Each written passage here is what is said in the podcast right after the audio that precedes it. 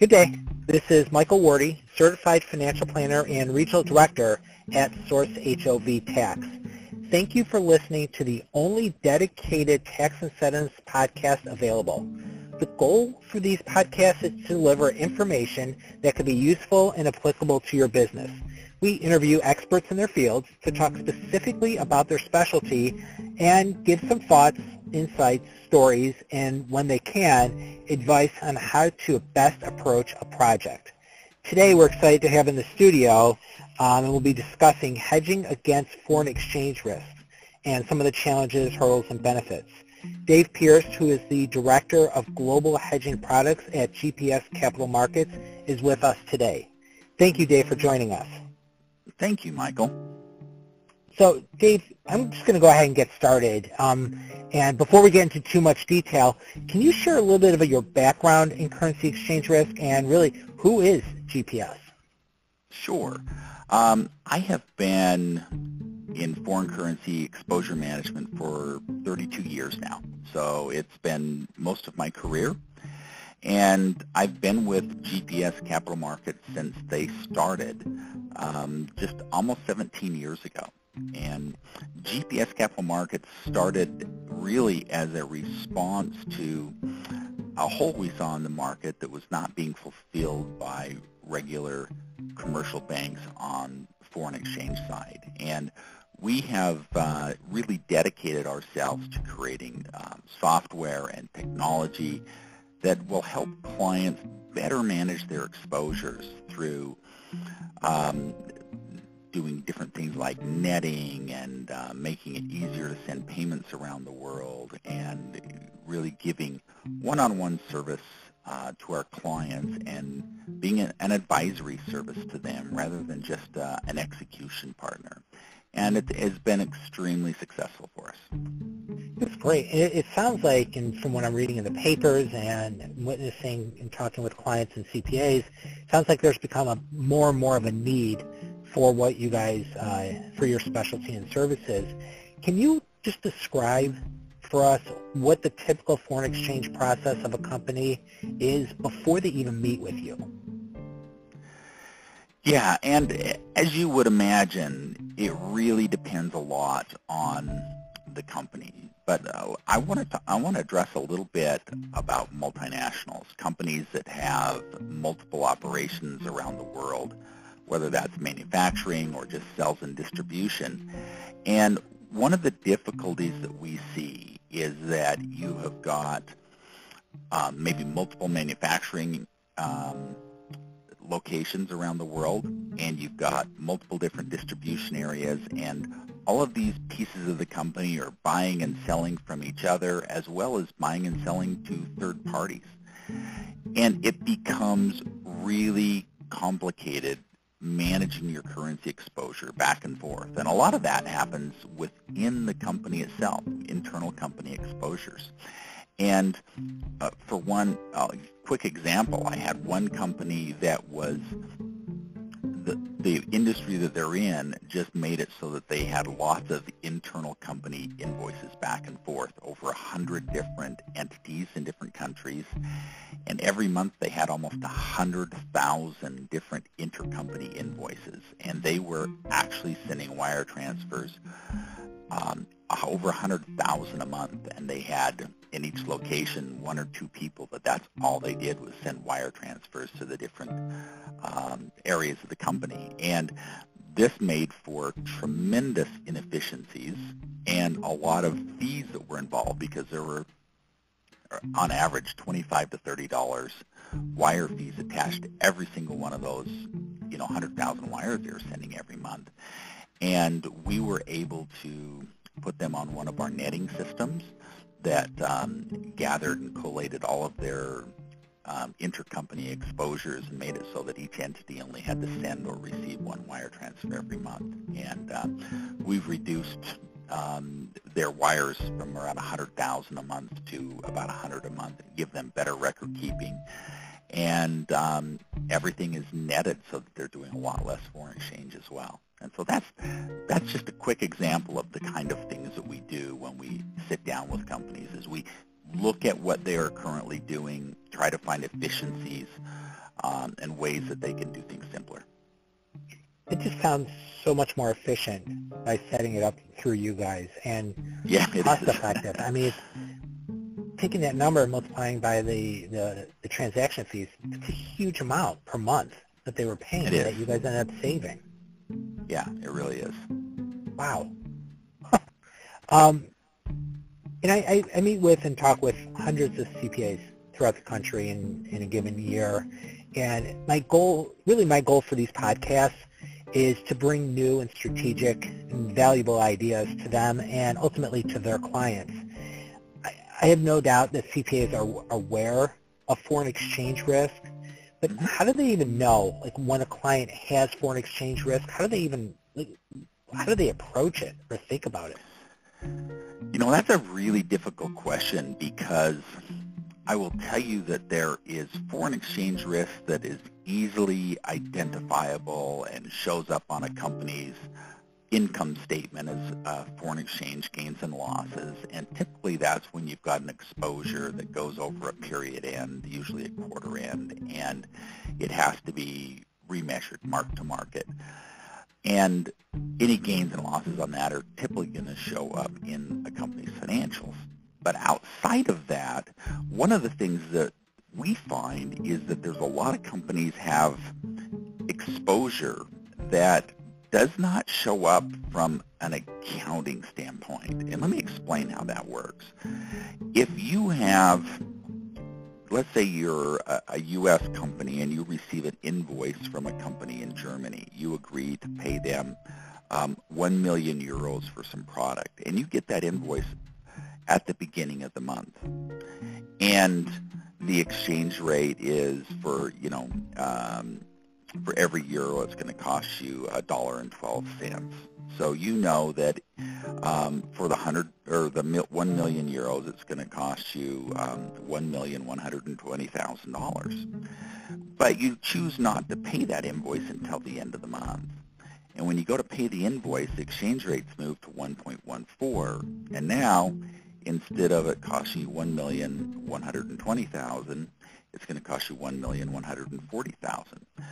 Well, that twenty thousand dollars difference, the additional cost that um, you're going to pay for that currency, does not show up anywhere on a line item showing foreign exchange gains or losses. It's just a change in cost of goods. Um, and that does not show up anywhere in your financials. And so to really understand whether or not companies have got foreign currency exposure, really you've got to start basics and just asking, you know, where are you doing business at? What countries are you doing business in? What currencies are you doing business in? Because it's really simple for us, let's say the day that they got that invoice, even though if they weren't going to pay pay it for 30 days, we could have locked that currency exchange rate in. And on the day that they went to pay it, they would have paid the original amount that they were going to pay because we would have locked that in with, say, like a forward contract. And would have made it really simple for them to eliminate all that risk and and they they wouldn't have to worry about that. And that's the kind of thing that we want to do is is we're really in the the, the risk mitigation business It's a good term. I like that term. Thanks. um, so that's from the CPA's perspective. What about what have you seen from CFOs, controllers, or the tax groups of multinational corporations and how they handle it? Is it? I assume that they have a better handle on it or a better feel for it than the CPAs. Um, they actually have more visibility to it, yes, because they're they're dealing with that every day. And I will tell you, it's a mixed bag. Um, there are companies out there that are amazing, that have incredible systems set up and incredible processes and procedures. But there's also an astounding number of companies that really don't have their arms around this exposure and um, are are doing things that are are really financially detrimental to their company. Um, you know, I was I was working with a, a company over this last year that's um, you know, multi multi billion dollar a year in sales company and they really have no idea what currency exposure is on their books and they don't even know how to find it. They've got a lot of different ERP systems and and we've been working for about a year with them to help them clean up their financials so that they can um, start to hedge because um, they've got a lot of um, historically uh, they've got a lot of transactions that were booked incorrectly, and um, just trying to get them back on track has been a, uh, a massive project. So it, it, really depends on the company. Um, some are, like I say, really good, really amazing, and we just help them with the transactional piece of that. They just need someone to execute through and someone to you know, get their payments out fast and simply. And there's other people that we spend a tremendous amount of time helping them uh, from a consulting standpoint, learning what their exposures are and learning how to identify them and using some of our systems to give them good data analytics so that they can um, just have a desktop that shows them, all right, here's what your currency exposure is. This is how much you have hedged. This is how much unhedged exposure you've got. This is your value at risk, things like that. And so it, it really, even though most companies have a lot better view than, say, their CPAs and a lot better idea what's going on, um, as, as, companies, especially when they get really large, um, they, they, can struggle with this. It's, it, it can be uh, it can be a giant problem. So, okay, I, I'll admit I'm a novice, and I don't think that's that hard to figure out as we're having this conversation. but I've I've heard that some of the large financial institutions are able to handle this. And I've had clients say, well, our, our financial institution deals with this, so we really don't we don't need any help in this area. Is it is it fair to say that that's an accurate statement? Um, it's usually easier for people to say it's already taken care of and not think about it. What are your thoughts yeah. on that? You know, we hear that all the time, and it is it is true and it's not true. And let, let me kind of uh, break that out. One of the things that um, that you can get from a large financial institution is that they are, you know, usually very good at execution. Um, and they can, you know, if you want to go to them and you want to buy, you know, 10 million euros, it's it's easy to do that with your own institution, and uh, and you can settle with them, and it's they just pull the money out of your account, and that's you know it's, it's simple, and that's what most people want to do.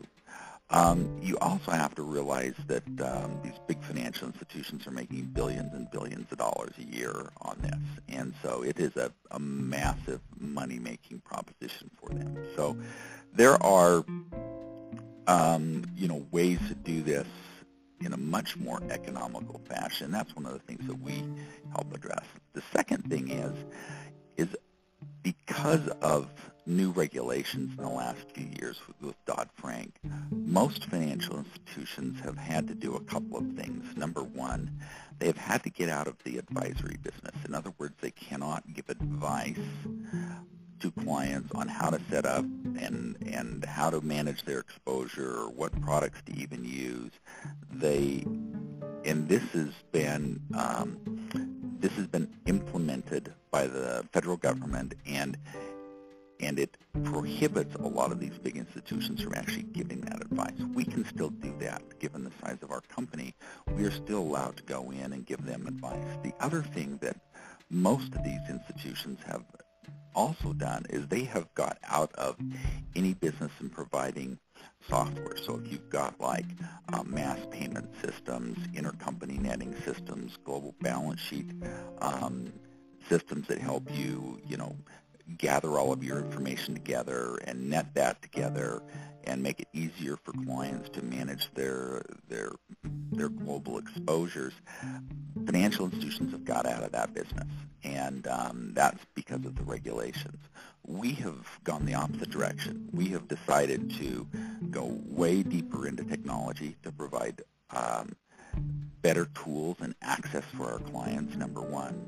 And number two, we have chosen to hire lots of senior advisors that can go out and talk to people and understand what what's going on in their financials and help them with their exposures. And we've got a lot of 20, 30 year experienced um, people out in the marketplace that can really understand the kind of exposures that people have and give them some real good solutions.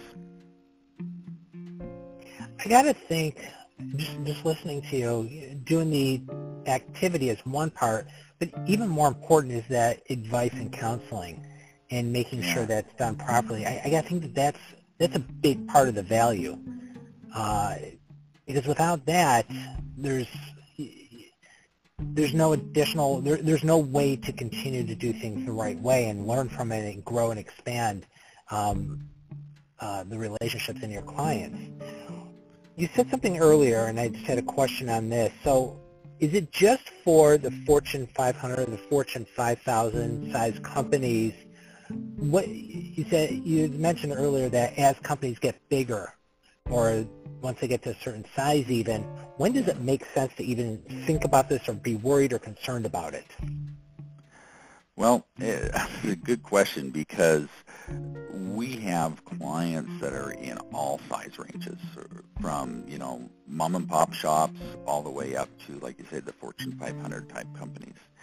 And anybody who has got a significant portion of their business that is internationally, whether they're selling internationally or buying something internationally, um, it, it's something that we should have a conversation about. Um, for instance, I mean, I've, I've got a client that is, is a one-person shop and they sell a specialty item um, around the world and they it is a one-person organization, and he sells about $2 million worth of product um, every year, and everything that he sells is done in foreign currency. So it's, it's by all definitions a small business. It's a one-person, $2 million in sales business, and um, but 100% of his revenue comes from international, and it's all foreign exchange related. And so, you know, he has to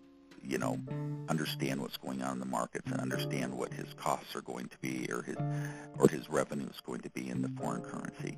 Uh, on the other hand, um, I've got another client that I've been working with that is a, a big multinational, and the way that they have been purchasing their product is they have been forcing some of their foreign suppliers to just give them pricing in U.S. dollars and because they, they didn't want to deal with the foreign exchange. They had never really been set up to deal with this. And we're looking right now at changing the way they get billed from one of their suppliers from getting, getting billed in U.S. dollars to getting billed in the foreign currency. And this is this one supplier is about a billion dollars a year in purchases, so it's it's a large amount. And what they've found is that as they've started negotiating pricing in the foreign currency, they're saving between three and five percent by um, having the supplier price them in their local currency. And that's after we've actually gone out and hedged this exposure. So they're you know, on a billion dollars a year, they're looking at a 3 to 5% price cut just by changing the currency that they're getting billed in. And, you know, when you start talking 30 to 50 million dollars a year in savings, that's all of a sudden starts adding up to real money. I would say so. Thank you again for joining us. I appreciate it. Um. If anyone in our audience wants to learn more or get in touch with you, how what's the best way to connect with you or connect with um, you? Yeah, you can give me a call. Uh, again, my name is David Pierce. My number is 801-984-1080. That's um, our general office number. Uh, you could reach me on my cell phone at 801-414-4770.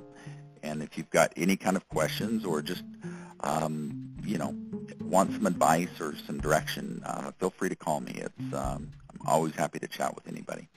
That's great. I really appreciate it. And for our audience and listeners, thank you again for listening.